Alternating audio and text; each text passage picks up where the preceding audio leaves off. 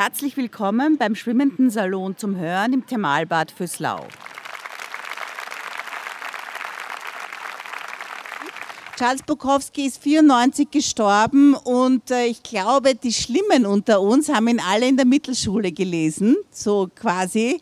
Also die Geschichte der Mann mit der Ledertasche, äh, kaputt in Hollywood. Es gab den Film Barfly mit dem damals noch relativ unoperierten Mickey Rourke, jetzt geht, ginge das nicht mehr, wo er mit Faye Dunaway quasi diese Amour fou, die sie führten zwischen Alkohol, toxischen Beziehungen, würde man heute sagen, und äh, einem Leben, das aber auch sehr der Kunst gewidmet war. Und ich fand, und der Claudius Stolzmann und die Kimberly Rydell, wir haben in langen Gesprächen uns zu diesem äh, Dichter entschlossen, weil wir uns alle gesagt haben, er ist eigentlich in Vergessenheit geraten und es ist immer sozusagen diese Patina des äh, sexistischen Trunkenbolds über ihn, aber er hat einfach wunderbare, sensible Gedichte geschrieben über Individualismus, wie man sozusagen andere Leute zulässt, wie man Toleranz lebt. Äh, dazwischen gab es natürlich wahnsinnig viel Alkohol und wir, wir sind sehr dankbar, dass Sie uns heute auf dieser Reise begleiten. Claudius Stolzmann spielt gerade zur Zeit in Reichenau einen ganz anderen Dichter, Dichter den Trigorin in der Möwe und taucht jetzt quasi in das äh, äh, LA der 70er, 80er Jahre, äh, wo sozusagen die Leute von Wohlfahrt leben, wo wahnsinnig viele Prostituierte herumstehen, äh, wo es aber auch einen Zusammenhalt gibt. Kimberly Rydell hat äh, die mit ihm diesen Abend äh, sozusagen literarisch gestaltet, wird auch den Soundtrack dazu liefern. Kimberly ist eine besonders interessante Person, Figur, wie soll man sagen, äh, weil sie nicht nur Schauspielerin und Sängerin ist und wirklich ganz tolle Musik macht. Also mich hat es von den Socken gehaut, als ich ihre äh, Musik auf Spotify oder, oder Apple Music gehört habe. Aber sie hat auch Profiling studiert. Also sie weiß, sie ist eine FBI-geschulte Profilerin. Begleitet wird äh, sie von Paul Malle, der äh, mit ihr sehr viel in Clubs gearbeitet hat und der sie auch auf ihre nächste Reise zum nächsten Album, die Alkohol Tape, Tapes wird das heißen, also offensichtlich inspiriert auch von unserem Bukowski-Abend. Also ich danke Ihnen, dass Sie sozusagen auch mal äh, äh, zu einem Programm kommen, das jetzt nicht Stefan Zweig und Arthur Schnitzler ist, ja, weil das haben wir jetzt eh schon alles durch, muss man auch sagen. Und dass wir Danke, danke. Ich, ich finde es großartig, weil äh, wir wollen auch ein bisschen sozusagen das aufrauen und sozusagen die angestammten Pfade verlassen und auch die Next Generation zu Wort kommen lassen. Und wir haben den Luxus eines Publikums, das diesen Weg, glaube ich, sehr gern mit uns mitgeht und dafür danke ich Ihnen. Einen schönen Abend.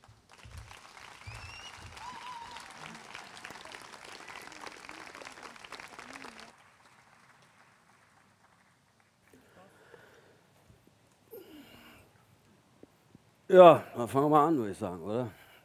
Was ist das? Kamera? Aha, hallo?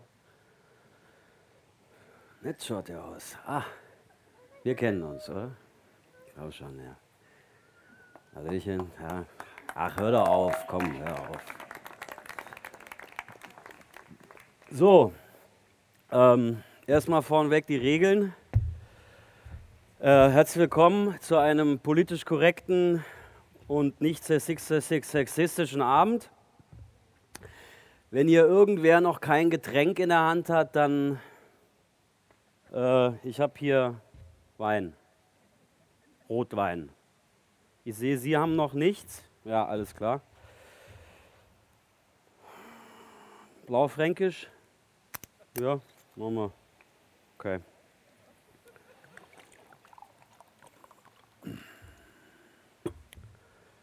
Gut, noch was? Nee, fällt mir nicht ein. Ah, hi. Ja, schön. Ja, ja, klar. Weiß nicht, ob das reicht, der Alkohol hier heute Abend.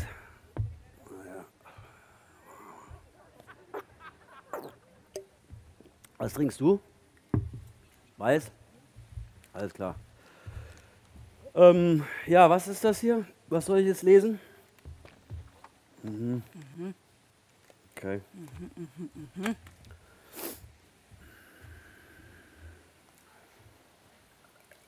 ja, komm schon. Den schauen wir uns an, oder?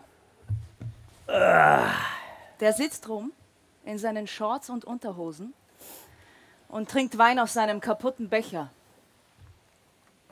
Er geht nur raus, um Wein zu holen. Mehr Wein.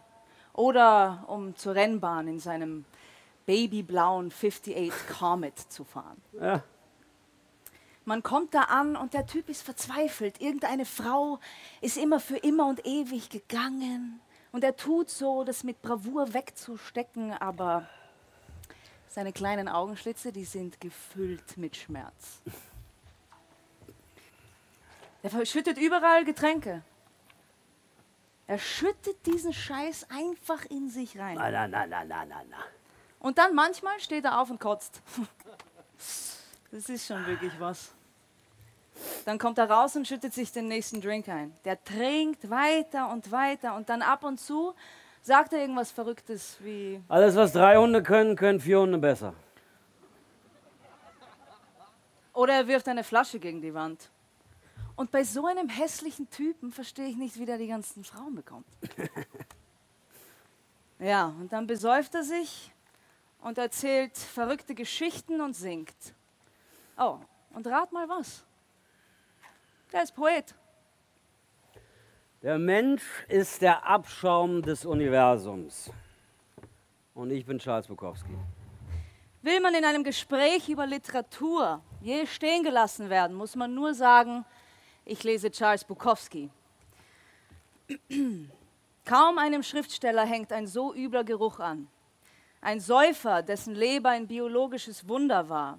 Ein Frauenfeind, der Simples herunterhackte. Ein Ekel, der sich in den hinterletzten Bars herumschlägerte. Und so derangiert aussah, als würden seine Körperzellen nur noch von gutem Willen zusammengehalten werden.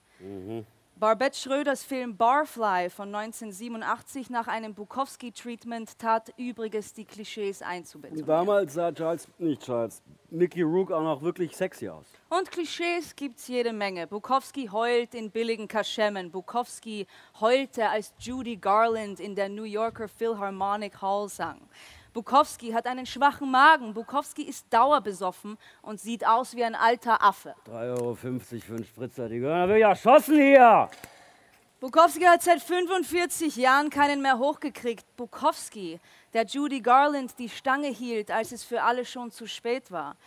Bukowski, der voller Ängste ist und einen Hass auf Wörterbücher, Nonnen, Busse, Kirchen, Parkbänke, Flöhe und Freaks hat. Das stimmt doch auch. Bukowski ist neidisch auf Ginsberg. Bukowski versteht nichts von Rimbaud. Bukowski, der große Schriftsteller. Bukowski, eingekeilt zwischen den Wänden der Welt, von allen guten Geistern verlassen. Bukowski hat seit 1963 kein brauchbares Gedicht mehr geschrieben. Bukowski, das frauenfressende Monster, das man auf keinen Fall zu einer zen-buddhistischen Hochzeit einladen sollte. Bukowski ist ein wild gewordener, sexbesessener Teufel in der Stadt der Engel und so weiter und so weiter und so weiter und so fort. Meine Handgelenke sind Flüsse und meine Finger sind Wörter. Vielen hat sich bis heute ein anderes Rätsel nicht offenbart. Der am 16. August 1920 in Deutschland geborene Buck, wie er in der Szene genannt wird, war unfassbar belesen, gebildet, sensibel, auch da, wo er rüde, laut, dauergeil, dreckig schien und war. Was er wollte, war eine stilistische Direktheit.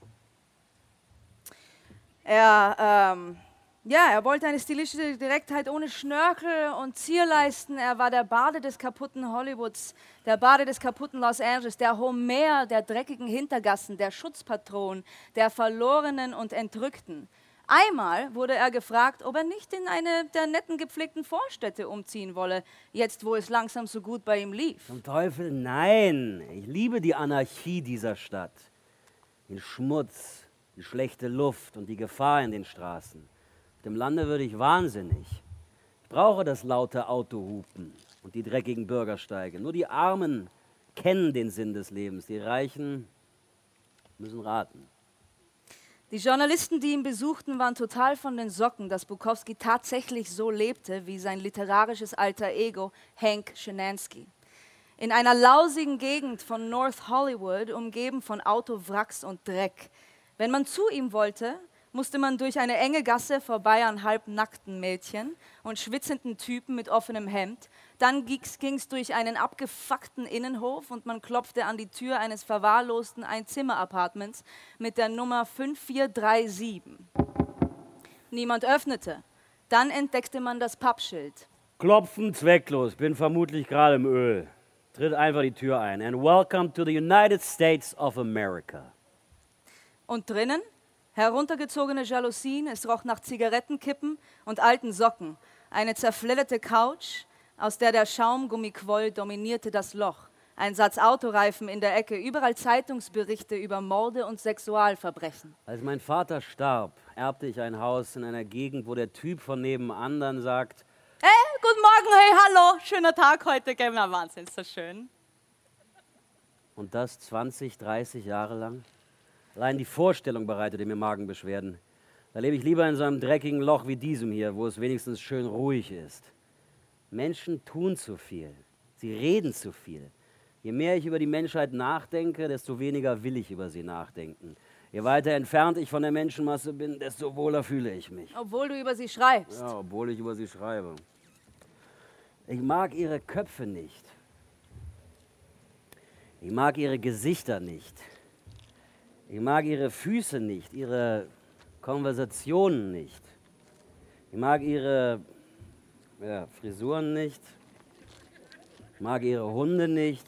Ich mag ihre Katzen und ihre Rosen nicht. Wollen Sie noch einen Schluck? Ja, sehr gerne. Also, ich mir auch gedacht. Ne? Zum Wohl.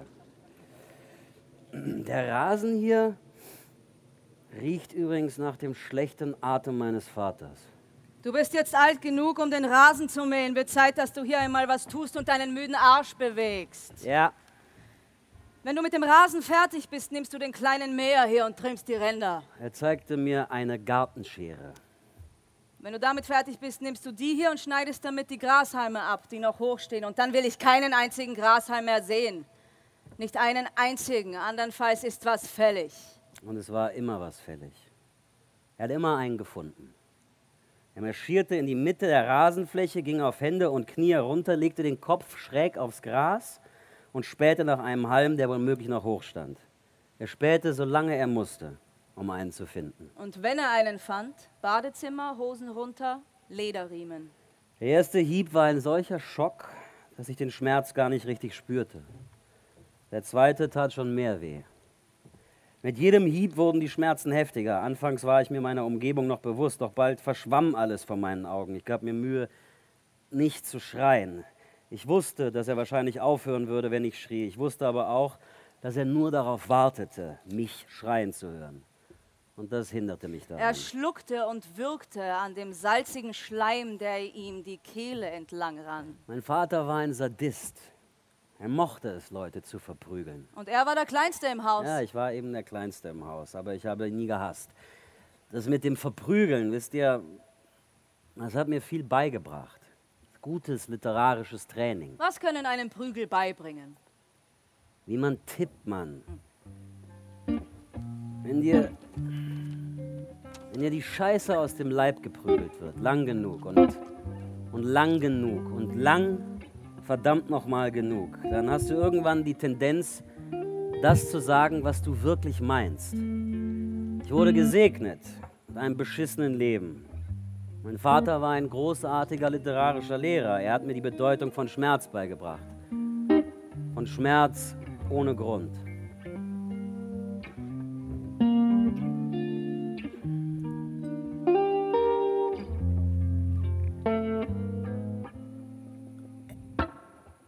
Papa war gemein zur Mama und beide waren gemein zu mir. Und weil ich nicht gern an mir arbeite, bin ich jetzt gemein zu dir. Ausländer in meiner Stadt, da sag ich nicht nein. Ich bin doch nicht fremdenfeindlich. Nur bitte lass deine Kulturen daheim. Was ich nicht verstehe, verunsichert mich. Oh, immer schon, ja immer schon bebt's in mir, weiche Wut, oh immer schon, ja immer schon, der Teufel meint's mit mir so gut.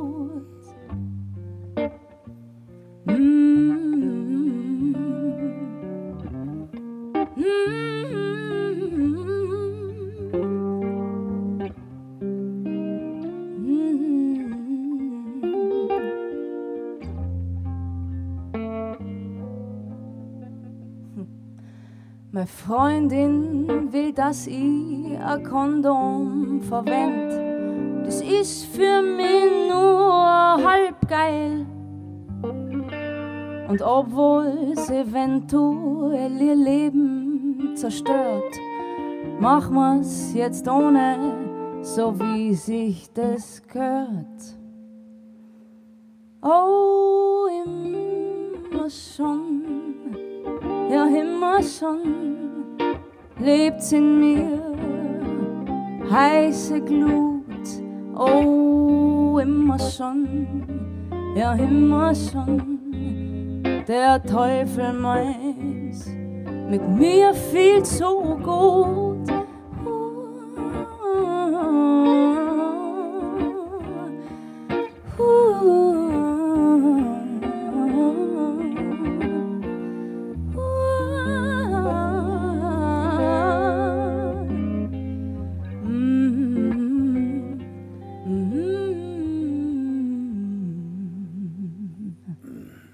Glaube, Sie brauchen auch ein Getränk. Sie sehen viel hübscher aus, wenn Sie die Arme nicht verschränkt haben. Ich sag's Ihnen. Okay. Prost. Ah, wo wir bei Prost sind. Dinner. Abendessen. Wenn mein Vater aß, wurden seine Lippen schmierig vom Essen. Und wenn er aß, redete er darüber, wie gut das Essen war und dass die meisten anderen Leute nicht so gut aßen wie wir. Er würde die Reste auf seinem Teller mit einem Stück Brot aufsaugen, während er zustimmende Geräusche machte, eher fast schon Grunzer. Er schlürfte seinen Kaffee und machte laute, blubbernde Geräusche. Dann legte er die Tasse ab. Nachtisch. Ist es Wackelpudding? Is it Jello? Meine Mutter würde ihn in einer großen Schüssel bringen und mein Vater würde ihn rauslöffeln. Als er auf den Teller plumpste, machte der Jello komische Geräusche, fast furzartige Geräusche. Dann kam die Schlagsahne. Berge davon auf den Wackelpudding. Ah, Jello und Schlagsahne. Mein Vater saugte den Jello und die Schlagsahne von seinem Löffel. Es klang, als würde er sich in einen Windtunnel begeben. Damit fertig würde er sich den Mund abwischen mit einer Riesenserviette. Er rieb feste in kreisender Bewegung. Die Serviette verdeckte dabei fast sein ganzes Gesicht. Danach kamen die Camel-Zigaretten. Er würde sich eine anzünden mit einem Streichholz, welches er dann noch brennend in den Aschenbecher legte. Dann ein Schlürfer vom Kaffee, den Becher absetzen und ein guter Zug an der Camel. Ah, das war eine gute Mahlzeit. Wenige Augenblicke später, in meinem Schlafzimmer, in meinem Bett, im Dunkeln, folgte auf das, was ich gegessen und das, was ich gerade gesehen hatte, schon Übelkeit. Das einzig Gute war, den Heuschrecken zuzuhören. Da draußen. Da draußen in einer anderen Welt, zu der ich nicht gehörte. Von außen zuzusehen, nie dabei zu sein. Wie im Theater, alle anderen waren auf der Bühne und er saß alleine im Publikum.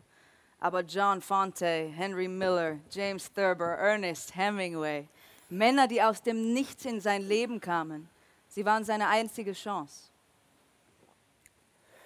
Sie waren die einzigen Stimmen, die mich ansprachen, mit Worten, die meinen Kopf zum Summen brachten. Das einzige Fach, in dem er besonders gut war, war kreatives Schreiben. Meinem Vater fühlte ich mich ein einziges Mal nahe. An acceptance slip, ein Akzeptanzschein. 16 Jahre alt, während der Depression, betrunken nach Hause gekommen. Und alle meine Kleider, Shorts, Hemden, Strümpfe, Koffer und Seiten von Kurzgeschichten in den Vorgarten und auf die Straße geworfen bekommen. Meine Mutter hinter einem Baum. Henry, Henry, geh nicht hinein. Er wird dich töten, er hat sie gelesen, deine Geschichten. Eines Abends kam er herein mit den Seiten von einer meiner Kurzgeschichten und sagte, Das ist eine tolle Kurzgeschichte. und ich sagte, okay. Und er gab sie mir und ich las sie. Es war eine Geschichte über einen reichen Mann, der sich gestritten hatte mit seiner Frau und in die Nacht gegangen war für eine Tasse Kaffee und die Kellnerin und die Löffel und die Gabeln und die Pfefferstreuer und die Leuchtreklame im Fenster bemerkt hatte. Und dann war er zurückgegangen zu einem Stall, um sein Lieblingspferd zu sehen und zu berühren, welches ihm dann gegen den Kopf getreten hatte und ihn tötete. Also sagte ich ihm, okay, alter Mann, du kannst sie haben. Und er nahm sie und ging hinaus und schloss die Tür. Ich denke, näher sind wir uns nie gekommen. Richtig zu schreiben begann er erst mit 35. Davor war er alles und nichts. Taglöhner, Paketausträger, Schlachthof, mit Hilfsmitarbeiter.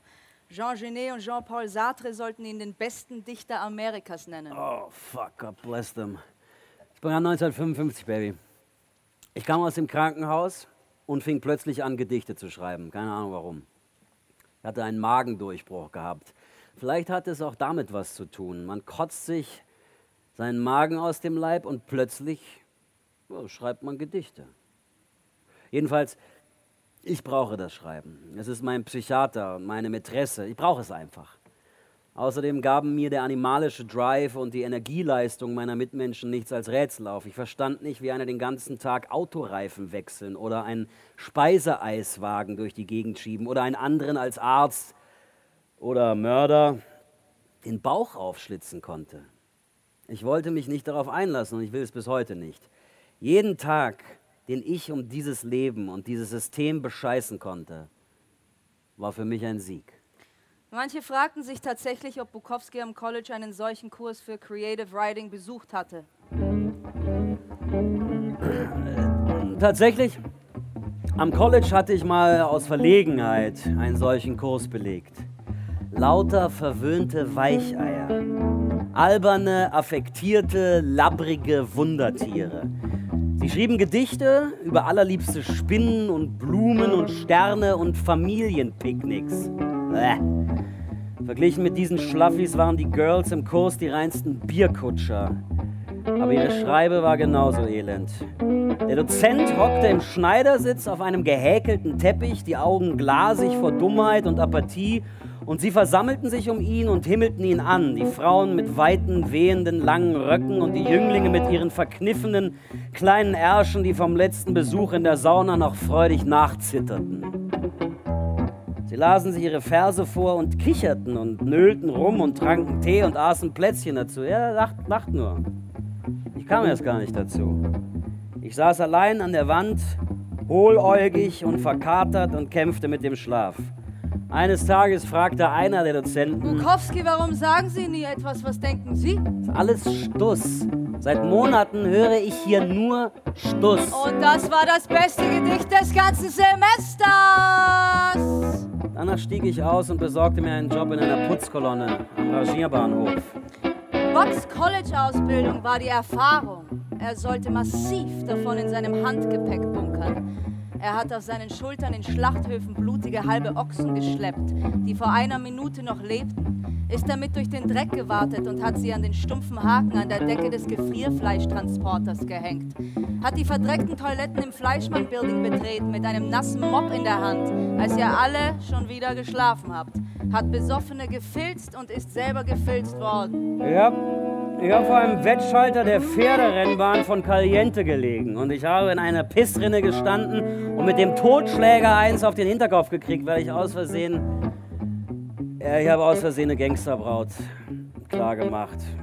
Ich habe eine Frau mit einer Million Dollar geheiratet, die einen steifen Hals hat und überzeugt war, dass keiner sie will. Ich wollte ihr nur das Gegenteil beweisen. Und dann hat sie mich verlassen. Er war Tankwart, hat in einer Hundekuchenfabrik im Akkord gearbeitet, Weihnachtsbäume verkauft und Lastwagen gefahren. Und ein Bordell in Texas hat ihn als Rausschmeißer angeheuert. Und er war bei der Post. Briefträger. Der Mann mit der Ledertasche. Elf verdammte Jahre lang. Rückblickend so unvorstellbar wie unerträglich. Mit einem Fehler hatte es begonnen. Begannen, angefangen. Im Dezember 1970, es war kurz vor Weihnachten und der Säufer, der ein Stückchen weiter oben am Berg wohnte, erzählte ihm, dass sie bei der Post ziemlich jeden anstellen. Ich ging also hin, bewarb mich und ehe ich mich versah, hatte ich diese Ledertasche auf dem Rücken und machte mich in aller Gemütlichkeit auf den Weg. Zuvor hatte man ihm im Büro des Vorstehers einen Wisch der Postverwaltung von Los Angeles in die Hand gedrückt. Einen Wisch, auf dem Sätze zu finden waren wie Die Postangestellten haben im Lauf der Jahre eine vorbildliche Tradition treuer Dienste für die Nation begründet und sich darin von keiner anderen Gruppe übertreffen lassen. Das gesamte Personal der Post muss in seiner Hingabe an das Interesse der Öffentlichkeit immer standhaft und rechtschaffen bleiben. Standhaft und rechtschaffen, ja genau. Vom Personal der Post wird des Weiteren erwartet, dass es nach den höchsten sittlichen Grundsätzen handelt. Neben einwandfreien sittlichen Verhalten wird auch erwartet, dass die Dienstnehmer alles vermeiden, was der Erfüllung ihrer Aufgabe im Weg stehen könnte. Ich glaube, ich glaube, es war an meinem zweiten Tag als Weihnachtsaushilfe.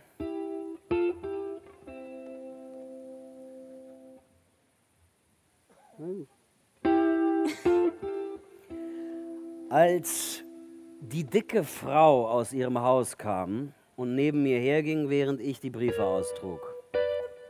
Mit dick übrigens meine ich, dass sie dick an den richtigen Stellen war. Also Arsch, Titten und so weiter. Ihr wisst, ihr wisst, was ich meine. Die Frau schien ein bisschen verrückt, aber er sah sie einfach an und kümmerte sich nicht darum. Sie redete und redete und dann kam es heraus. Ihr Mann war Offizier auf irgendeiner Insel und sie war einsam. Sie wohnte in einem kleinen Haus abseits der Straße und schrieb, schrieb ihm die Adresse auf ein Stück Papier. Bin auch einsam, sagte ich. Ich komme heute Abend vorbei, dann können wir reden. Nach drei, vier Abenden verlor ich aber das Interesse. Aber ich dachte mir, das ist doch ein geiler Job, oder? Ich meine, als Briefträger brauchst du nichts anderes zu tun, als ein paar Weihnachtskarten in die Briefkästen purzeln zu lassen und mit der Hausfrau ins Bett zu springen. Es dauerte nicht lange, da kam ein Brief aus dem Büro des Vorstehers mit der Ankündigung disziplinarischer Maßnahmen. Im Falle der Nichtbefolgung habe er mit einer sofortigen Entlassung zu rechnen. Die disziplinarische Maßnahme war die Route 539, die schlimmste im ganzen Bezirk. Die Route 539 war tatsächlich die schlimmste im ganzen Bezirk, ein einziger Höllentrip. Mein Chef, der sadistische Mr. Stone mit dem Stiernacken, hatte sie mir mit Genuss aufs Auge gedrückt. Mietshäuser mit Briefkästen, auf denen die Namen abgekratzt waren. Oder gar keine Namen trugen. Die meisten befanden sich unter winzigen Glühbirnen in dunklen Hauseingängen. Dort standen auch alte Tanten den ganzen Tag in ihrer ungewechselten Unterwäsche in den miefigen Durchgängen und alle stellten immer wieder dieselbe Frage, so als seien sie nur eine Person mit einer Stimme. Mr. Postman, haben Sie gar keine Post für mich? Am liebsten hätte ich geschrien, woher zum Kuckuck soll ich denn wissen, wer Sie sind, wer ich bin, wer irgendjemand ist? Gott, die Leute und die Hunde, diese fucking Hunde. Es war ein Tag mit 40 Grad im Schatten. Er stolperte dahin, schwitzend, verkatert, irre, total ausgelaugt. Ich stehe also vor einem Mietshaus, das den Briefkasten vorne hat. Ich stecke meinen Schlüssel in den Kasten, das Schloss springt auf, kein Ton war zu hören. Da spürte ich, dass sich etwas zwischen meine Beine drängte. Es drängte immer weiter nach oben. Ich drehte mich um und da stand ein deutscher Schäferhund, voll ausgewachsen, und drückte mir die Schnauze in den Arsch. Mit einem kräftigen Biss hätte er mir die Eier abreißen können. Ich beschloss, dass diese Leute an dem Tag keine Post mehr bekommen. Dass sie vielleicht überhaupt nie wieder Post bekommen würden. Ich machte einen ganz langsamen Schritt nach hinten und dann noch einen und dann noch einen. Die Schnauze war draußen und er stand da und starrte mich an. Und ich ging ruhig davon. Vielleicht hatte er auch noch nie so etwas derartiges gerochen und wusste nicht recht, wie er sich verhalten sollte. Ja, vielleicht. Die Route begann immer direkt am Postamt und verlief in zwölf Schleifen. Wenn es regnete, wurden meine Unterhosen nass und rutschten immer weiter und weiter und weiter. Es war das Viertel der Verlorenen. Viele alte Frauen hingen an den Fenstern, drehten sich Zigaretten und summten ihren Kanarienvögeln etwas vor. Sie starrten mich an. Für sie war ich. Ein Idiot im Regen, genauso verloren und vom Schicksal ausgespuckt wie Sie. Eine Tür ging auf und eine alte Frau fragte die Frage, die er hundertmal am Tag zu hören bekam. Wo ist denn bitte der Postbote, der sonst immer kommt? Ja, und irgendwann konnte ich einfach nicht mehr. Ich drehte irgendwie durch. Gnädigste Bitte, woher verdammt nochmal soll ich das wissen? Ich bin hier und er ist woanders. Sie sind aber ein ungalanter Mensch. Ungarland! Ich lachte und drückte ihr einen durchnässten Brief in die Hand. Und weiter oben am Berg sagte so eine andere alte Tussi: Oh, wollen Sie nicht ein Weilchen zu mir hereinkommen, eine Tasse Tee trinken und trocknen? Gnädigste, sehen Sie nicht, dass wir nicht einmal Zeit haben, unsere Unterhosen hochzuziehen? Ihre Unterhosen, Sie fliegen! Jawohl, meine verfluchten Unterhosen. Irgendwann bekam ich dann eine Route in einer durchschnittlichen Wohngegend. Gepflegte Rasen und so weiter. Die Route war neu und ich dachte mir, irgendwo muss ein Haken sein. Die Leute besaßen nicht einmal Hunde. Niemand stand vor der Tür und wartete auf seine Post. Ich ging von Haus zu Haus. Ich war zu einem tüchtigen, fast hingebungsvollen Briefträger geworden. Wahrscheinlich hatte ich irgendwie die Postlerreife erreicht und wurde deswegen mit dieser Route belohnt. Es lief also unverhältnismäßig gut. Sogar das Wetter stimmte, als ich einen Einschreibebrief mit Antwortkarte abzugeben hatte. Nach dem Läuten an der Haustür ging ein kleines Fenster in der Tür auf. Eine Frau sah heraus. Gehen Sie einen Schritt zurück. Einen Schritt zurück, damit ich Ihr Gesicht sehen kann. Jetzt wusste ich, warum ich diese Königin einer Route bekommen hatte. Nicht aus plötzlicher Nächstenliebe von meinem sadistischen Idioten eines Chefs. Wie schön wieder einmal eine Bekloppte. Hören Sie einmal, das ist doch gar nicht notwendig, dass Sie mein Gesicht sehen. Ich lasse einfach den Zettel hier und Sie können sich den Brief morgen auf dem Postamt abholen. Unser Ausweis nicht Die vergessen. Tür ging auf und sie kam herausgerannt. Sie trug, das ist keine Lüge, ja, sie trug eines dieser durchsichtigen Negligés mit nichts, aber wirklich gar nichts darunter, außer einem dunklen Höschen. Ihre Haare waren ungekämmt und standen in alle Himmelsrichtungen weg, so als wollten sie entkommen. Ihre Haut war so weiß, als hätte sie noch nie die Sonne gesehen. Sie war fantastisch gebaut. Aber sie machte mir Angst, während ich den Einschreibebrief wieder in meine Tasche steckte, stürzte sie auf mich zu und kreischte. Geben Sie mir meinen Brief. Gute Frau, bitte beruhigen Sie sich. Sie schnappte den Brief und lief ins Haus zurück. Ich brauchte aber Ihre Unterschrift, sonst wieder Verweis, möglicherweise den letzten. Also brüllte ich: Hey, was soll denn das? Fort mit Ihnen. Fort. Sie sind ein böser Mann, ein sehr, sehr böser Mann. Ich stemmte mich gegen die Tür und drang in das Zimmer. Alle Jalousien waren runtergelassen. Ich drehte nahezu durch und rief: Sie haben diesen Brief geklaut. Sie bestehlen die Post der fucking Vereinigten Staaten. Schon gut, schon gut. Ich unterschreibe. Ich betrachtete ihre Brüste. Und ich dachte mir, was für ein Jammer, dass die verrückt ist. Man konnte ihr Gekritzel kaum lesen. Als ich abziehen wollte, stellte sie sich vor die Tür und breitete die Arme aus. Böser Mann, böser Mann, Sie sind nur gekommen, um mich zu erlegen. Lassen Sie mich bitte vorbei, ich muss weiter. Ihre Bosheit steht Ihnen mit fetten Buchstaben auf Gesicht geschrieben. Glauben Sie, ich weiß das nicht. Und jetzt lassen Sie mich bitte hier sofort raus. Mit einer Hand versuchte ich sie wegzuschieben. Sie zerkratzte mir eine Gesichtshälfte und zwar gründlich. Wow. Während ich versuchte, mir das Blut abzuwischen, machte sich über die andere Hälfte meiner Fresse her. Mir riss die Geduld. Du irre Furie, du bist wohl übergeschnappt. Da haben's wir ja. Du bist böse, sehr böse. Hilfe! Ein Unhold hat meine Zimmer. Er ist in meine Zimmer. Ich muss das Schlimmste befürchten. Ja, sie sollte recht behalten.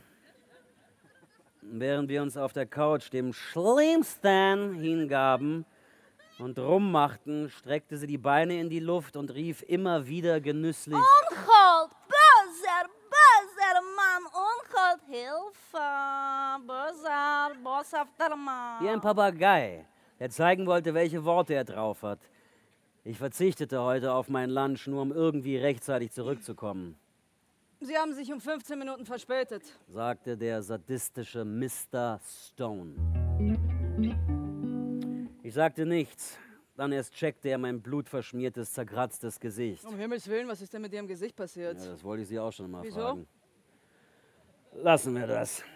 Als Buck nach elf Jahren kündigte, weil sein Rückgrat An 14 Stellen nicht dort war, wo es sein sollte, fragte ihn Mr. Stone in seinem perfiden Tonfall. Na?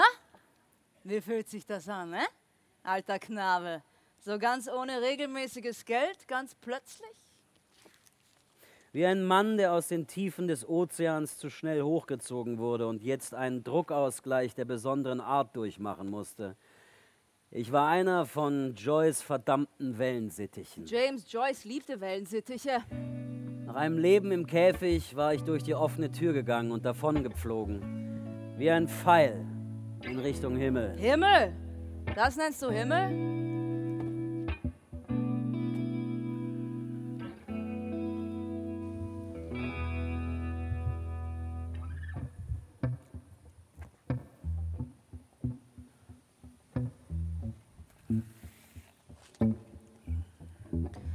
I got my eyes on you. You're everything that I see. I want your high love and emotion endlessly. I can't get over you. You left your mark on me. I want your high love and emotion endlessly. Cause you're a good girl and you know it. Act so different around me. Cause you're a good girl and you know it. You know exactly who you could be. So just hold on, we're going home. Hey. Just hold on, we're going home. It's hard to do these things alone, yeah. Just hold on, we're going home. Gone. I got my eyes on you. You're everything that I see. I want your high love and emotion endlessly. I can't get over you. You left your mark on me. I want your high love and emotion. Cause you're a good girl and you know it. Good girl and you know it. You act so different around me. So different. You're a good girl and you know it. A good girl and you know it. You act so different around me. So different. Just hold on, we're going home. Yeah. Just hold on, we're going home. Mm, yeah. It's hard to do these things alone just so long ago and home gone.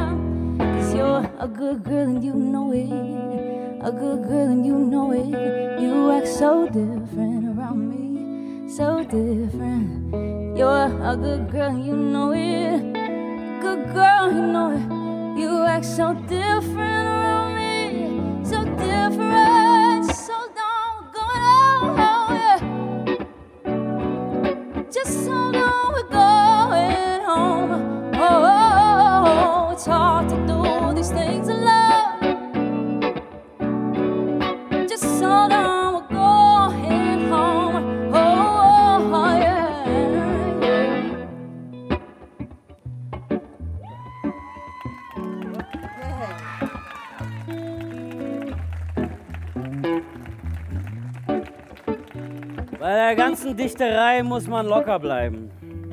Also übrigens locker bleiben. Seid ihr alle gut drauf? Habt ihr genug zu trinken, ja? Paul, was willst, willst du mal einen Rotwein trinken eigentlich? Komm, probier mal, der ist echt gut. Probier mal einen Schluck.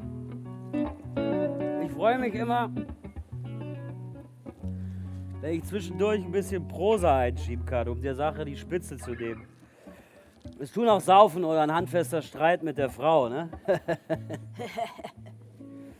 ähm, ab und zu sitze ich in sogenannten Werkstattgesprächen und habe den Eindruck, diese Leute würden noch an Mahagoni herumwienern, weißt du?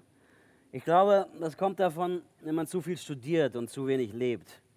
Hemingway hat bis zum Anschlag gelebt und hättete sich trotzdem in seinem Handwerk. Nach einer Weile wurde sein Handwerk zum Käfig und brachte ihn um. Meiner Meinung nach, weißt du, Paul, muss jeder seinen eigenen Weg finden. Es war ähnlich wie im Spiegelkabinett, wo wir als Kinder herumgelaufen sind. Wie schnell hatte man sich da verirrt und kam nie wieder heraus. Wohlgemerkt, ich sage das nicht als Meister aller Klassen, dem so etwas nie passieren kann. Ja, aber trinken wir noch einen, oder? Das bringt Glück. Und hoffen wir ansonsten, dass uns die Damen auch weiterhin lieben, unserer runzigen Seele und unserer verdorrenden Schenkel zum Trotz. Wie, poet, wie poetisch ist das denn? Shit. Shit. Wenn du Poet bist, kannst du alles, aber auch wirklich so ziemlich alles mit den Germanistikdozentinnen und Rundfunkredakteurinnen anstellen. Ja. Sie sind dir einfach ausgeliefert und das, obwohl Bukowski hässlich wie ein Zinshaus war. Ja, ja, ja, ja, ja. Überall wuchsen ihm Furunkel. Er sah eigentlich aus wie ein riesiger, völlig verwahrloster Affe und galt als. Exorbitant gemein, darin war ich echt gut. Aber er war eben auch Poet. Und er schrieb Lyrik und Kurzgeschichten mit so vielversprechenden Titeln wie Das Liebesleben der Hyänen, Schreie vom Balkon oder Das Schlimmste kommt noch oder Gedichte, die einer schrieb, bevor er im achten Stockwerk aus dem Fenster sprang. Und eines dieser Gedichte nannte ich Die Schattenseiten von Hollywood. Die Fenster alle dunkel, die Tankstellen im Neonlicht. Und da oben machen die reichen Hengste mit ihren Stuten einen drauf, während ich Donizetti höre, der 1797 gestorben ist. Und es ist nicht zu rauchen da,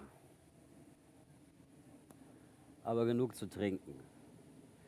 Ich habe die Bettwäsche abgezogen, die brandrote Flecken hat und es dämmert mir wieder einmal, dass ich sterben muss. Im Original heißt einer seiner Gedichtbände Great Poets Die in Steaming Pots of Shit. Als er seine große Liebe Jane verlor, schrieb er dieses Gedicht für sie. 225 days under grass, and you know more than I. They have long taken your blood. You are a dry stick in a basket. Is this how it works? In this room, the hours of love still makes shadows. When you left, you took almost everything. I kneel in the nights before tigers that will not let me be. What you were will not happen again. The tigers have found me, and I do not care. Die Gedichte sollten jede Menge vielversprechender Fanpost zur Folge haben. Lieber Mr. Bukowski, ich bin Rundfunkredakteurin und höre, dass jetzt ein neues Buch von Ihnen erschienen ist. Ich bin gern bereit, es im Rundfunk zu besprechen. Ihre Gedichte haben mir schon immer gefallen. Ich versuche mir vorzustellen, was für ein Mensch Sie sind und lege Ihnen einige Gedichte von mir bei, die Sie vielleicht interessieren werden. Ich frage mich oft, wie Sie wohl sein mögen. Sind Sie groß und schlank und haben einen durchdringenden Blick? Oder sind Sie klein und dick und haben einen Watschelgang und einen schiefen Mund, sodass man kaum ein Wort versteht? Sind Sie grausam? Wohnen Sie in einer Villa? Ist Ihre Zofe schöner als eine Schäfchenwolke? Ihre Linda West. Liebe Linda West, ich bin klein und dick und fürchterlich geil. und lebe allein bis auf einen weiblichen Hund. Ich finde ihre Gedichte eigentlich ganz schön und verstehe nicht, warum kein Mensch sie drucken will. Ich bin von Natur aus grausam, beinahe gemein, aber nur beinahe. Ich bin ungebildet, aber ich liebe es zu vögeln. Besonders junge Damen, die in Rundfunkstationen arbeiten.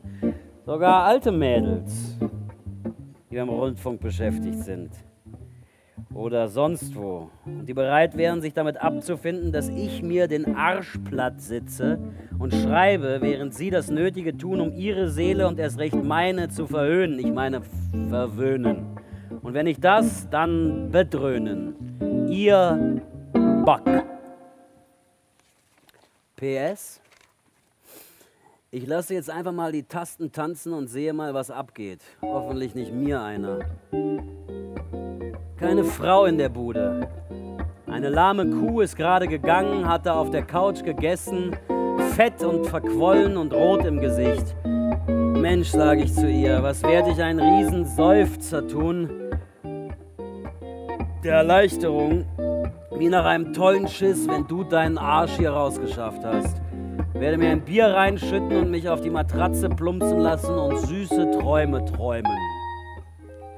Wisst ihr, Wisst ihr eigentlich, wisst ihr, dass die Küsse, die Küsse von einsamen Frauen das Beste überhaupt sind? Er parkte sich vor einem chinesischen Restaurant, ging rein und ließ sich eine Wonton-Suppe mit Hühnerfleisch bringen. Von mir gegenüber saß eine, der das linke Ohr fehlte. Es war nur ein Loch zu sehen. Ich starte in dieses Loch. Hallo Siffel. Hallo?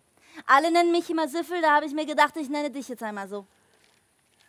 Sie rührte in ihrem Kaffee. Uh, die kleinen Bläschen aus dem Kaffee, da ihr auf dem Kaffee. Meine Mutter hat immer gesagt, das bedeutet, dass ich zu Geld komme. War aber nicht so. Mutter. Dieser Mensch hatte einmal eine Mutter. Ich nahm sie mit zu mir und schenkte uns Wodka ein. Mir gefällt dein Kleid. Ein komplett verdeckter Frauenkörper ist aufregend, finde ich. Du scheinst schüchtern. Das ist erst mein dritter Drink. Oh, was passiert nach dem vierten? Nicht viel, ich trinke ihn und warte auf den fünften. Liebst du mich? Du hast tolle Beine. Gefallen sie dir? Du musst zu meinem Tanzstudio kommen. Ich kann nicht tanzen. Na klar kannst du, ich zeig's dir. Du bist ganz leichtfüßig für einen großen Kerl. Ich kann das an deinem Gang erkennen, dass du sicher gut tanzen kannst. Deal. Ähm, ich schlafe übrigens heute auf deiner Couch. Okay. Ich küsste sie. Sie küsste mich zurück, wie es nur eine einsame Frau kann. Wir Was? sippten unsere Drinks. Was denkst du über Frauen? Ich bin kein Denker. Jede Frau ist anders. Sie scheinen jedenfalls eine Kombination aus dem Besten und dem Schlimmsten zu sein. Magisch und schrecklich zugleich. Aber ich bin froh, dass sie existieren. Wie behandelst du sie? Sie sind besser zu mir als ich zu ihnen. Findest du das fair? Nein, nicht wirklich, aber so ist es halt einfach. Ich stand auf, sperrte die Wohnungstür zu und wir gingen ins Schlafzimmer. Das Telefon klingelte.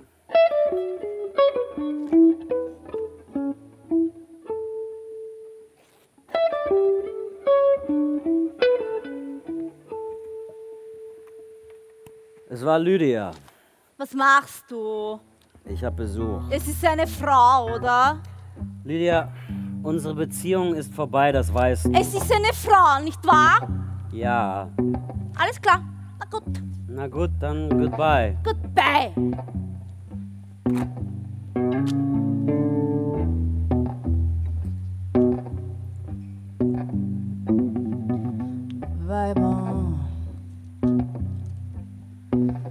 Gott nimm sie mir weg. Mm, Weiber, bevor ich mir das Hirn verrenk.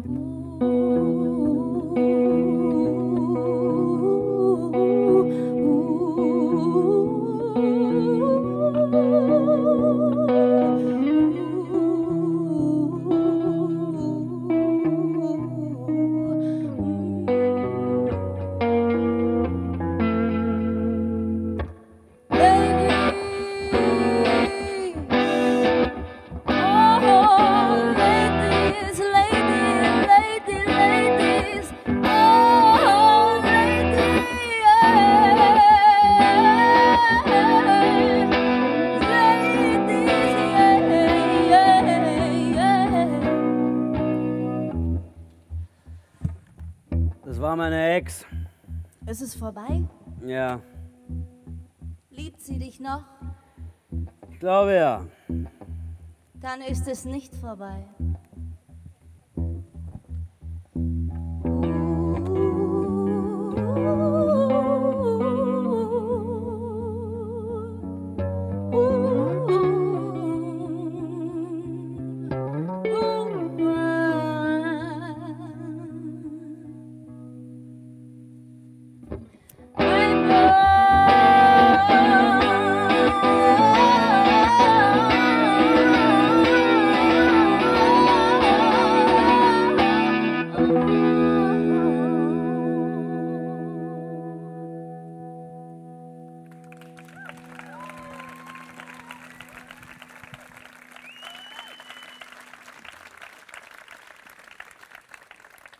Es ist nicht vorbei, weil es immer weitergeht. Er ging in die nächste Kneipe und traf die nächste. Ich war betrunken, sie war betrunken. Sie hatte einen Fuchs umgehängt. Ein Fuchs sieht aus, als könnte er einen Drink brauchen, Sweetie. Der ist tot. Der braucht keinen Drink. Aber ich brauche einen, sonst sterbe ich. So ein komischer Laden hier, oder? Stinkt nach Tod. Der Tod stinkt nicht. Stinken tun nur die Lebenden und die Sterbenden und die Leichen. Ah, Ich weiß noch, wie hier die ganzen Berühmtheiten reinkamen. Bing Crosby, Amos und Andy und die Three Stooges. In diesem Lokal war mal allerhand viel los. Mir ist es so lieber. Die Musikbox fuhr die nächste Platte ab. Wie wär's mit einem Tanz? Warum nicht?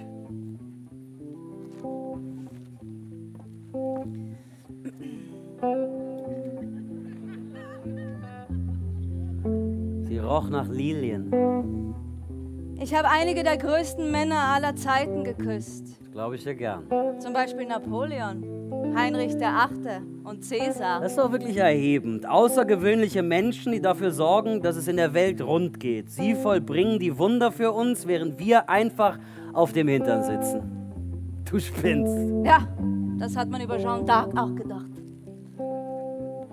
Nehme an, du hast auch gesehen, wie man Jeanne d'Arc verbrannt hat. Ich war dabei, ich hab's gesehen. Sie hat gebrannt, ich habe sie brennen sehen. Es war grässlich und gleichzeitig wunderschön. Was war denn so wunderschön Wie sie daran? verbrannte. Es fing an ihren Füßen an, es war wie ein Nest von roten Schlangen, die ihr Bein raufkrochen. Und dann war es wie ein flammender roter Vorhang. Und sie schaute nach oben und man konnte das angebrannte Fleisch riechen. Und sie war noch am Leben, aber sie hat nicht geschrien. Sie, sie hat ihre Lippen bewegt und sie betete, aber sie hat kein einziges Mal geschrien. Wir tranken noch ein paar. Ich schlug vor, zu mir zu gehen. Inzwischen wusste ich, wie sie heißt. Mindy. Ich zündete ihr eine Zigarette an. Sie sah wunderschön aus. Jungfräulich. Es war schwer zu glauben. Sie war schlank, rotblond und komplett gepflegt. Sie war sehr natürlich. Es war so leicht, ihr in die Augen zu sehen. Grün-braun. Sie trug zwei winzige Ohrringe und Stöckelschuhe. Dein Gesicht, so wohlwollend. Deine Augen, sie sind wunderschön. Sie sind wild, verrückt, wie irgendein Tier, das aus einem brennenden Wald rausstarrt. Gott, irgendwie sowas. Ich bin nicht so gut mit Worten. Ich finde dich wunderschön. Ich glaube, es ist gut, dass wir zwei uns begegnet sind. Cheers. Ach, Das Telefon klingelte.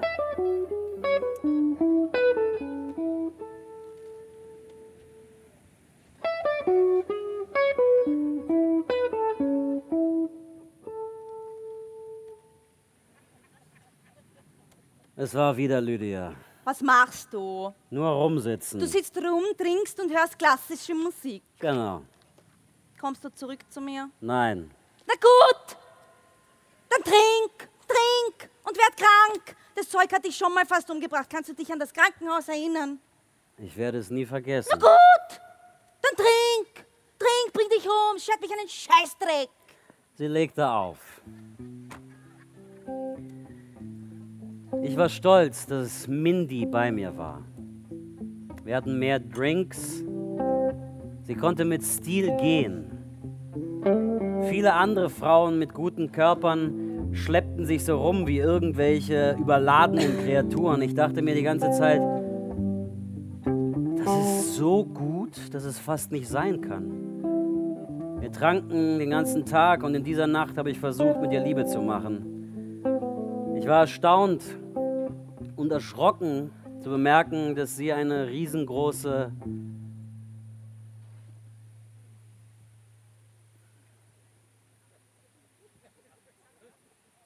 Naja, ihr wisst, was ich meine, hatte. Ja? Das war eine Tragödie. Die größte Frau, äh, die größte Sünde der Frau. Ich arbeitete und arbeitete. Mindy tat so, als würde sie es genießen. Es war so, als würde man eine große, lose Papiertüte stoßen. Ja? Ich hielt es nicht aus. Ich rollte ab und entschuldigte mich. So sorry. schon okay, Hank. Wir hatten ein Problem, wisst ihr? All die Schönheit, all die Zärtlichkeit, all das Gute und wir hatten ein fucking Problem. Mindy blieb ungefähr eine Woche. Wir hatten eine ganz gute Zeit, aber nichts wurde gelöst. Ich konnte nicht kommen. Ihr schien es egal zu sein. Es war seltsam. Vielleicht bin ich auch Poet. Ja, vielleicht. Aber ich bin unbekannt. Jeder beginnt unbekannt. Willst du meine Gedichte lesen? Christ, nein. Warum nicht? Baby, ich will einfach nur trinken, okay? Drink it down. Meine Mutter hat meinen Vater verlassen, weil er so war wie du. Er hat gebettelt und gebettelt, dass sie ihn zurücknimmt. Einmal hat er sogar so getan, als würde er bald an Krebs sterben, damit sie ihn besuchen kommt. Aber sie wusste es besser. Sie hat sich einen ordentlichen Mann besorgt. Sie ist immer noch mit ihm zusammen, Lance. Aber Lance. Lance. Aber du würdest Lance nicht mögen. Nope. Du magst ja vieles nicht. Du magst dein Land nicht, du magst keine Filme, du magst es nicht zu tanzen, du magst keine Kinder, du magst es nicht Autobahn zu fahren, du sitzt einfach in deinem Sessel und trinkst. Du bist grob. Das gefällt mir. Wie du da sitzt. Bier in der Hand, Zigarette im Mund und dein dreckiger, haariger Bauch, der aus deinem T-Shirt quillt. Du hast dich schon vier oder fünf Tage nicht rasiert, deine Zähne sind gelb und deine Augenbrauen hängen. Dein Telefon ist vollgefettelt. Das meiste in deinem Kühlschrank ist verdorben, dein Auto ist nie gewaschen, du liest dreckige Zeitschriften, du hast keinen Fernseher, aber du bestellst dir Alkohol nach Hause. Und das Allerbeste an dir ist, du drängst eine Frau nicht, mit dir ins Bett zu gehen. Shit. Shit. Du scheinst gar desinteressiert. Ich kenne dich schon länger, aber ich habe keine Ahnung, wer du bist. Eine Frau kann aus deinem Leben verschwinden und dich schnell vergessen. Nach dir kann's nur nach oben gehen, Honey. Wow. Du bist wohl das Beste, was einer Frau zwischen dem einen und dem nächsten Mann passieren kann. Dieser fucking Scotch ist super. Alcohol is the thing. Lass uns Scrabble spielen. Okay.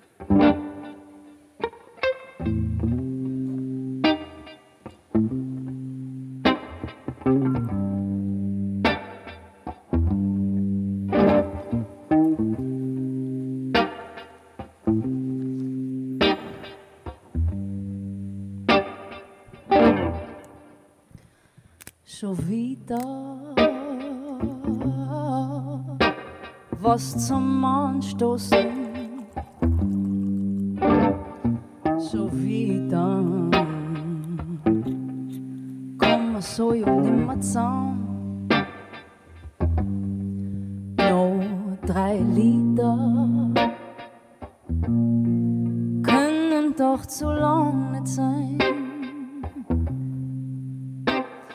Mir lieber. Daheim bin ich eh nur allein. Und dann wird's ein bisschen später als kurz vor zwei. Halb so schlimm, wenn ich heut bis zum Schluss bleib.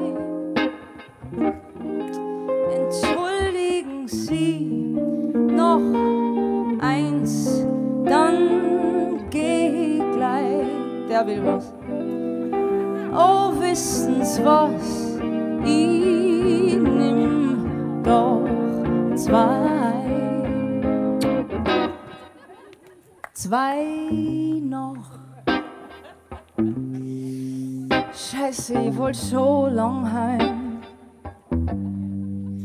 Ich bleib doch. Zum Gehen hab ich ein bisschen zu wenig Wein. Ohne dir. Wie oft ich die vermiss. Glaub mir, arbeite dran, dass ich das alles heute vergiss. Und dann wird's ein bisschen später als halb vier. Und ich bin überall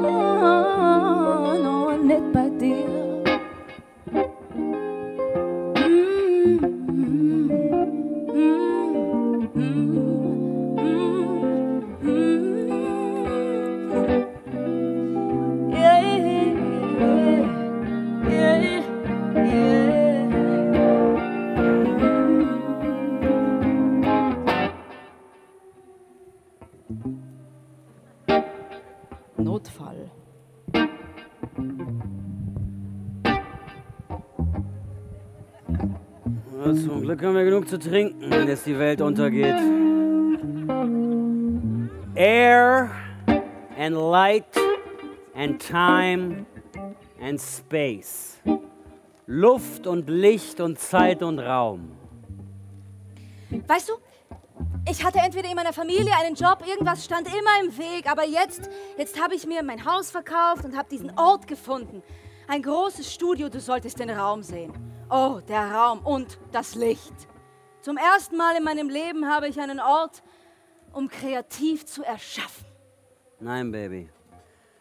Wenn du Kreatives erschaffst, erschaffst du, ob du 16 Stunden am Tag in einer Mine arbeitest oder in einem winzigen Zimmer mit drei Kindern, während du Arbeitslosengeld beziehst. Du wirst mit einem halb weggeschossenen Kopf und Körper Kreatives erschaffen. Du wirst blind, behindert, dement Kreatives erschaffen. Du wirst Kreatives erschaffen, während eine Katze deinen Rücken hochkrabbelt, während die ganze Stadt hier in Erdbeben, Bomben und Flut und Feuer zerschellt. Baby, Luft und Licht und Zeit und Raum haben nichts, aber auch gar nichts damit zu tun. Und erschaffe nichts, Außer vielleicht ein längeres Leben, um weitere Ausreden zu finden. Für einen kreativen Typ gibt's doch nirgends festen Boden unter den Füßen. Erkundigt euch doch mal bei Van Gogh, der sich unflattert von Amseln mit einer geliehenen Flinte das Hirn aus dem Schädel gepustet hat. Oder Tolstoi. Als er zum Glauben fand, wurden seine Sätze schlapp. Boah, dass ich zum Glauben finden konnte, bestand, da stand nie die Gefahr. Sonst hätte ich, sonst hätte ich auch nicht so abgedrehte Geschichten und Erlebnisse erzählen wie dieser. Ähm, ist gut, der Wein. Ähm, wie, wie heißt der nochmal? Anti-autoritärem Zoo. Anti- Anti- Anti-Auto, genau. Ja, das, genau. Das, Anti-autoritären das müsst ihr euch anhören. Anti-autoritärer Zoo. Ich hatte ähm, nach einem langen Clinch mit dem Alkohol hinter mir diese Zeit, äh, wo ich meinen Job verloren hatte, mein Zimmer und wahrscheinlich auch meinen Verstand. Nachdem ich eine Nacht in der Gosse geschlafen hatte, begann ich ziellos durch die Stadt zu gehen. Ich lief eine ganze Weile rum, ziemlich benommen. Ganz vage. Ui. Kam ihm der Gedanke, wie faszinierend es sein könnte, den Hungertod zu sterben. Ich sage, er ist gut dabei. Ne? Ja. Er brauchte nichts weiter als einen Platz, wo er in Ruhe vor sich hindösen und einfach abwarten konnte. Gegenüber der Gesellschaft empfand er keinen Hass. Ich hatte mich nämlich längst daran gewöhnt, ein Außenseiter zu sein. Schließlich kam ich irgendwann in die Außenbezirke. Die Häuser wurden spärlicher, es gab Felder und kleine Farmen. Ihm war so schlecht, dass er nicht einmal Hunger verspürte. Es war heiß. Er zog seinen Mantel aus und hängte ihn über den Arm. Allmählich bekam ich Durst. Nirgends eine Spur Wasser. Mein Gesicht war blutverkrustet. Er war in der Nacht auf die Fresse gefallen, seine Haare schmierig und ungekämmt. Also, also verdursten, ja. Das entsprach nicht gerade meiner Idealvorstellung von einem Tod. Deswegen beschloss ich irgendwo, um ein Glas Wasser zu bitten. Er kam zu einem großen, dreistöckigen Haus, das voll mit Efeu überwuchert war. Die Luft roch ein bisschen nach rohem Fleisch, Urin und Exkrementen. Trotzdem machte das einen interessanten und einladenden Eindruck auf mich. Ich läutete also. Eine Frau von etwa 30 Jahren kam an die Tür. Sie hatte langes, rötlich-braunes Haar und ein paar braune Augen sahen mich an. Sie sah verdammt gut aus. Sie wirkte weder ungehalten noch verängstigt. Ja, Ich habe Durst. Könnte ich ein Glas Wasser haben? kommen Sie rein, setzen Sie sich. Ich setzte mich vorsichtig in den Stuhl. Sie ging in die Küche, um ein Glas Wasser zu holen. Und dann hörte ich, wie etwas den Gang heruntergelaufen kam. Es kam in mein Zimmer gesaust, blieb stehen und sah mich an. Es war ein fucking Orang-Utan. Er brachte sein Gesicht ganz nah an meins und einen Augenblick lang sahen wir uns in die Augen. Dann warf er seinen Kopf zurück, schnappte meinen Mantel, rannte damit hinaus auf den Gang und stieß merkwürdige Geräusche aus. Sie kam mit dem Wasser und sagte, Ich bin übrigens Carol. Hank, aber das spielt jetzt keine Rolle mehr. Wieso?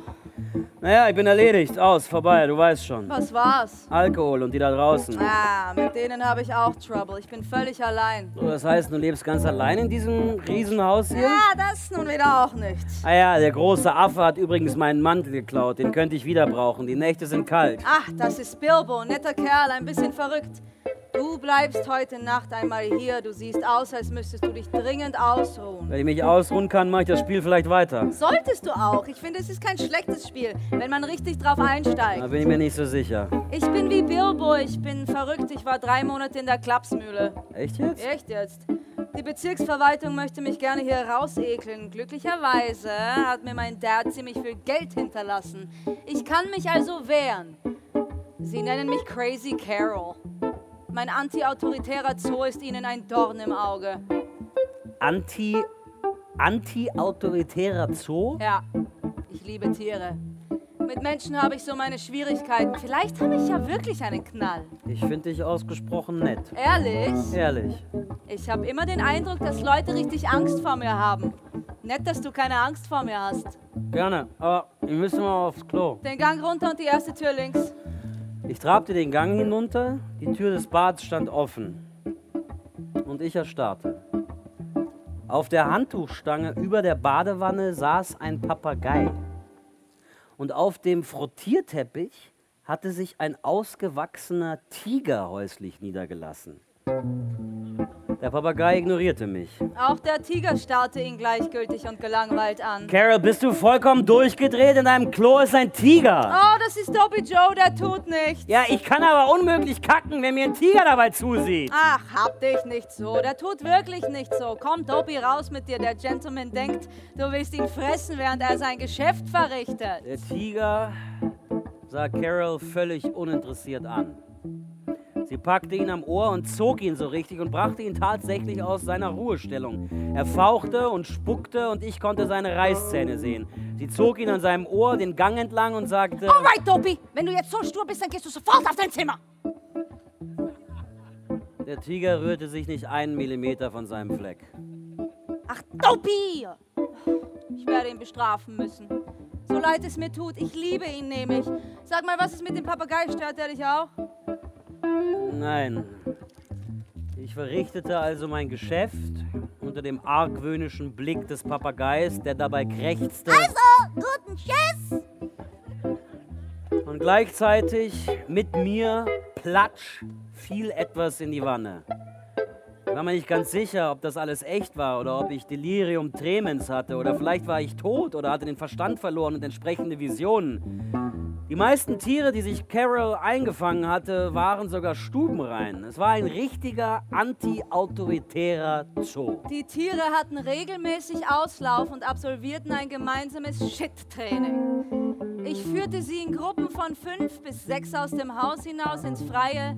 Fuchs, Wolf, Affe, Tiger, Panther, Schlange. Das Eigenartige war, dass sich die Tiere nichts taten.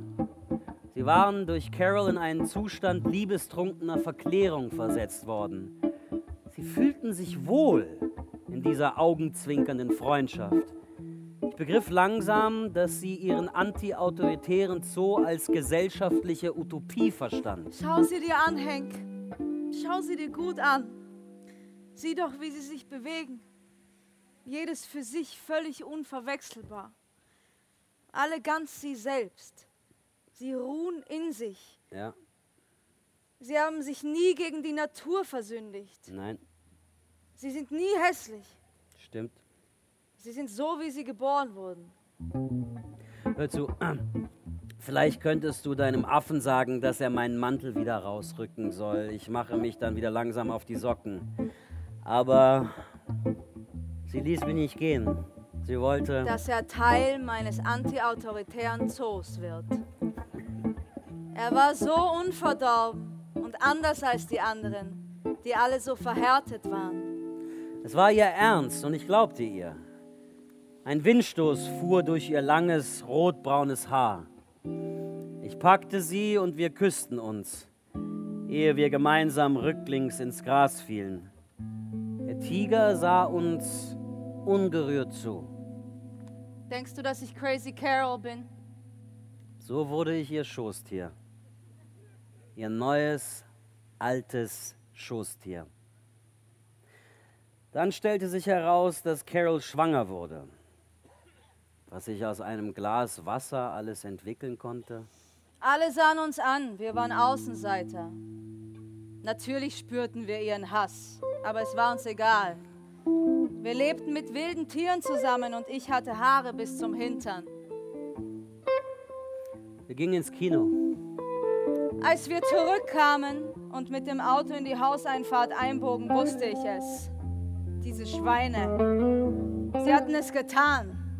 Sie hatten das getan, was sie schon geraume Zeit tun wollten.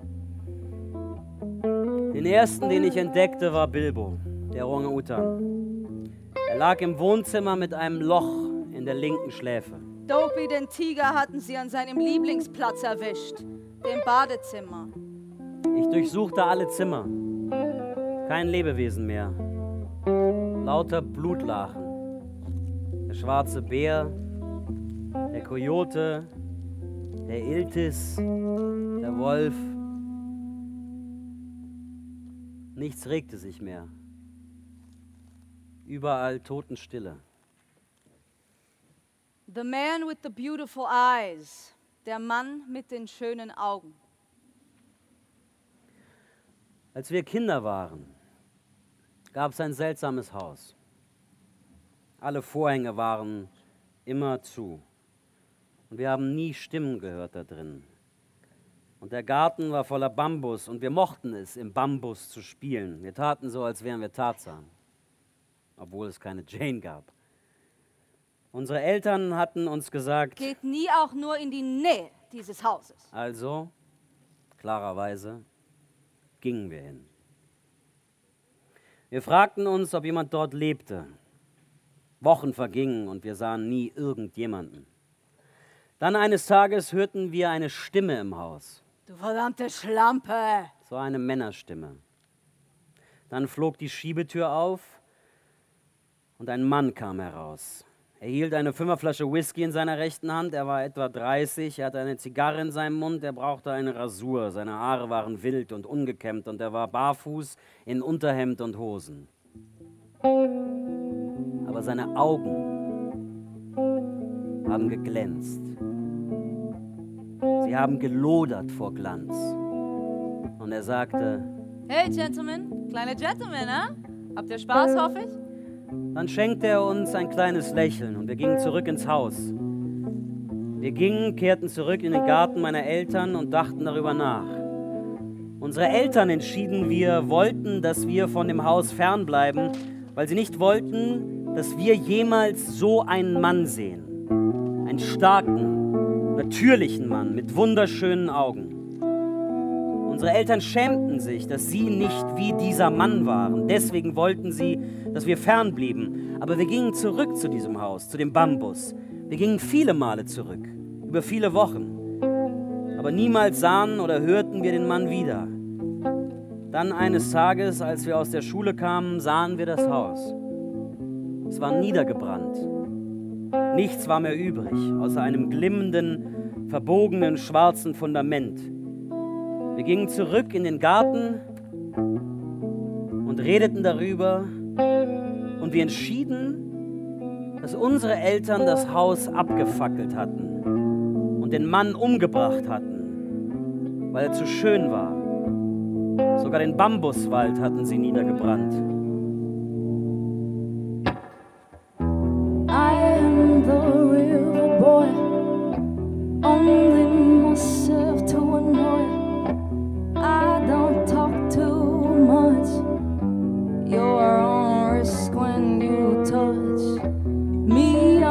swamp son. Don't know where I come from. I don't think a lot.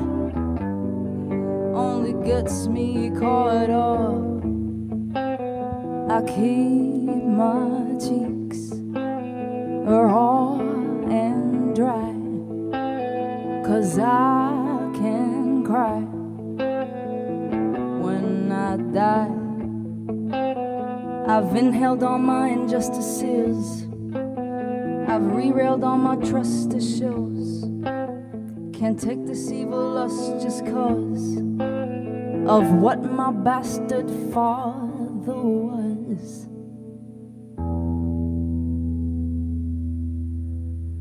Sie hatten Angst vor dem Mann mit den wunderschönen Augen. Und dann fürchteten wir, dass über unser ganzes Leben hinweg solche Dinge passieren würden. Dass niemand wolle, dass irgendjemand so stark und schön ist wie das. Dass andere das niemals erlauben würden. Und dass viele Menschen deshalb würden sterben müssen.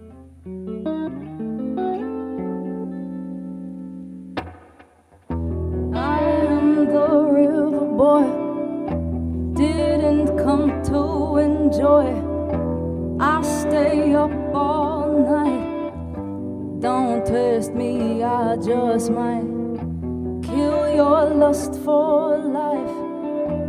Or pain's how I thrive. Feed off boring fears. I'm still made of steel tears.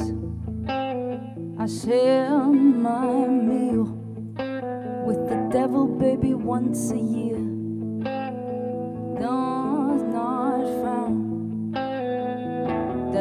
All you hear. My secrets are mine, my past is unfine wine. Die Tiere hatten für ihre Invalidität bezahlt und wir für unsere. Jetzt hatten wir ein großes Begräbnis am Hals. Ich setzte Carol auf die Couch, es dauerte Stunden, bis sie weinte, und sie weinte Stunden, bis sie endlich einschlief. Von einem antiautoritären Zoo waren wir über Nacht zu einem Tierfriedhof geworden. Es dauerte zwei Tage, bis wir sie alle begraben hatten. Carol spielte ununterbrochen Trauermärsche. Ich hob die Gruben aus, Carol steckte Kreuze mit den Namen der Tiere in die Erde. Es war unendlich traurig. Wir tranken Wein und sagten kein Wort.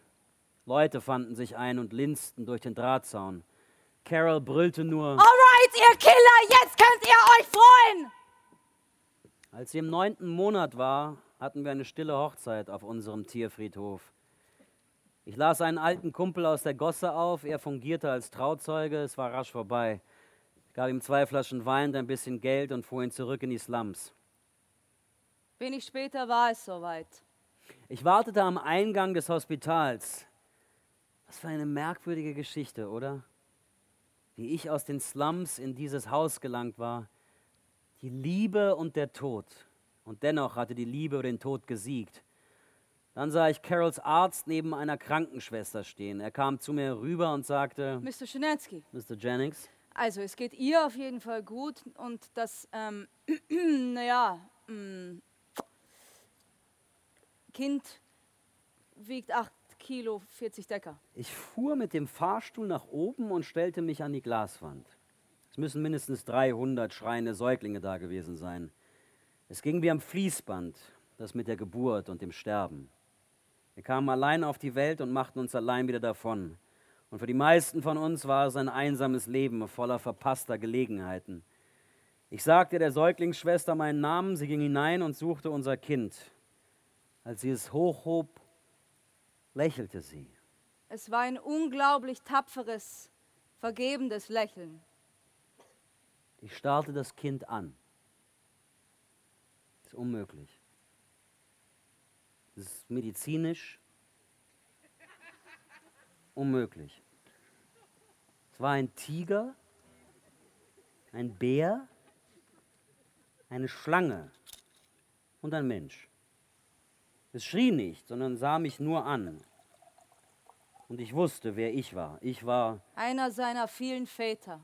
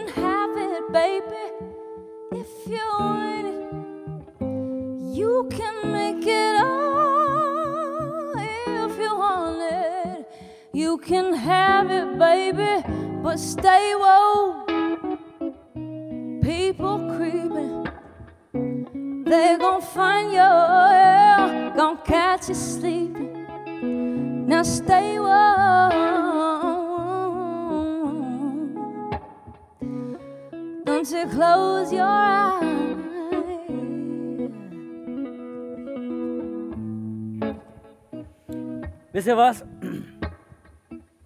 Die Einsamkeit nagt an uns allen.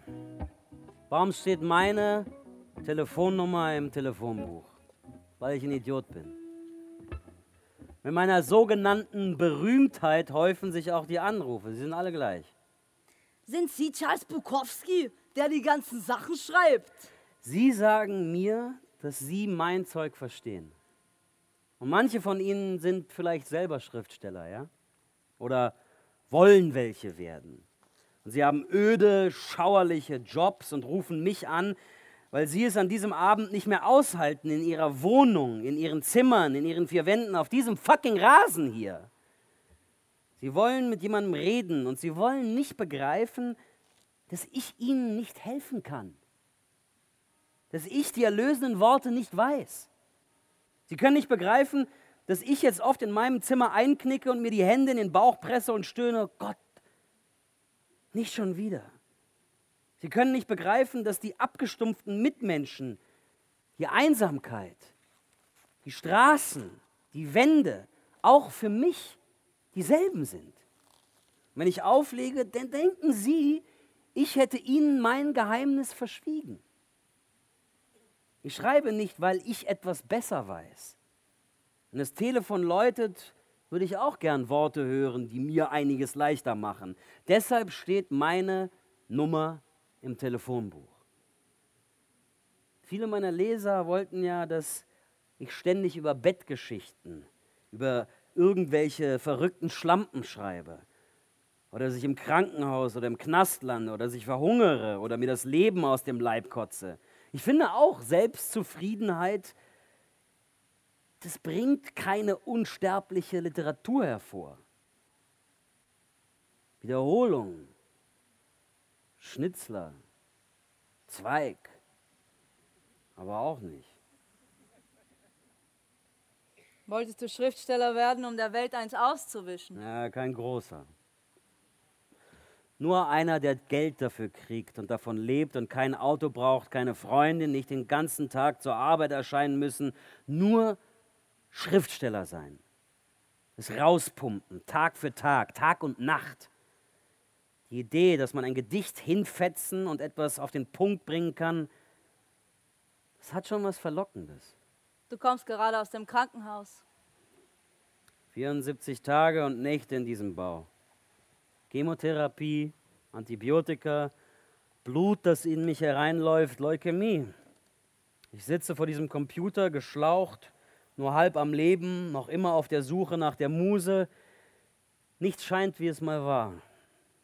Ich bin nur vorübergehend hier. Ich jage dem Schicksal nur noch ein paar Tage ab und ein paar Nächte. Hast du irgendwelche Vorkehrungen getroffen? Ja, ehe ich schlafen gehe, stapel ich die neuen Gedichte in der Mitte des Schreibtisches, damit sie gefunden werden, wenn mein Verwesungsstank zu arg wird. Nicht, dass mein Tod tragisch oder von Bedeutung sein wird. Ich habe dann alles hinter mir. Aber die Gedichte werden meinen kleinkarierten Kritikern erweisen, dass ich gut bis zum Schluss war oder sogar besser. Er war überzeugt, dass die Menschen irgendwann Literaturgesellschaften gründen würden, die sich nur mit seinen Gedichten beschäftigen werden. Ja, Baby, du wirst das schon sehen. Einige Zeit nach meinem Tod werde ich richtig entdeckt. Alle, die mich zu Lebzeiten gefürchtet oder gehasst haben, finden mich jetzt ganz toll. Ich werde beim schwimmenden Salon auftreten.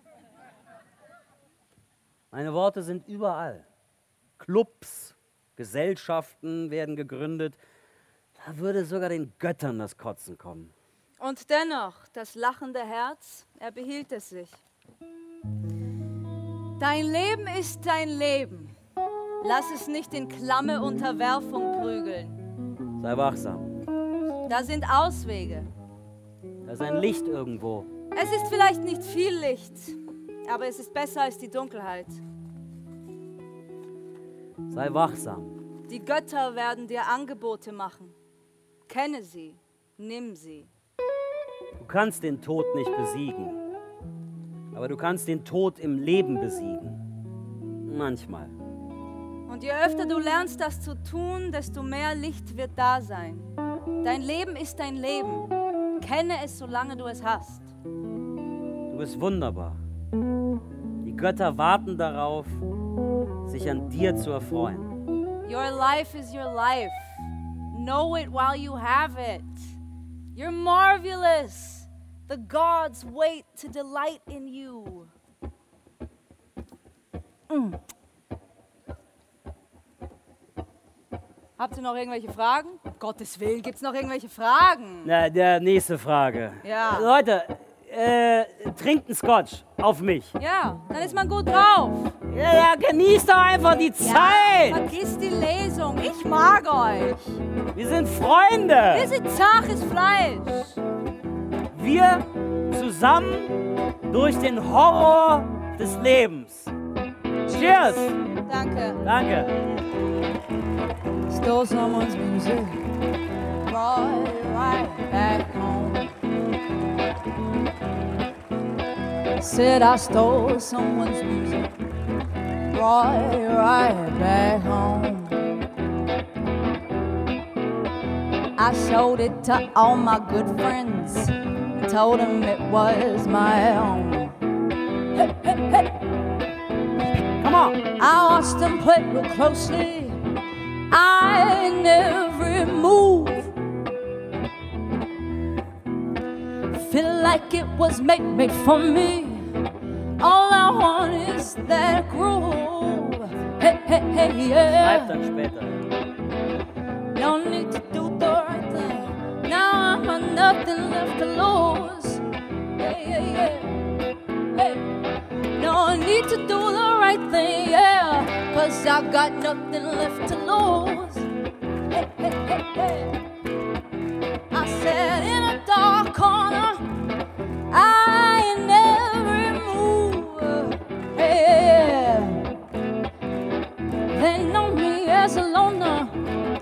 I'm silently around. Hey, hey, hey, yeah. Taking all that pure is like this was my goddamn town. Hey, hey, hey, yeah. Now I'm taking all that pure is like this was my damn town. Yeah. Oh.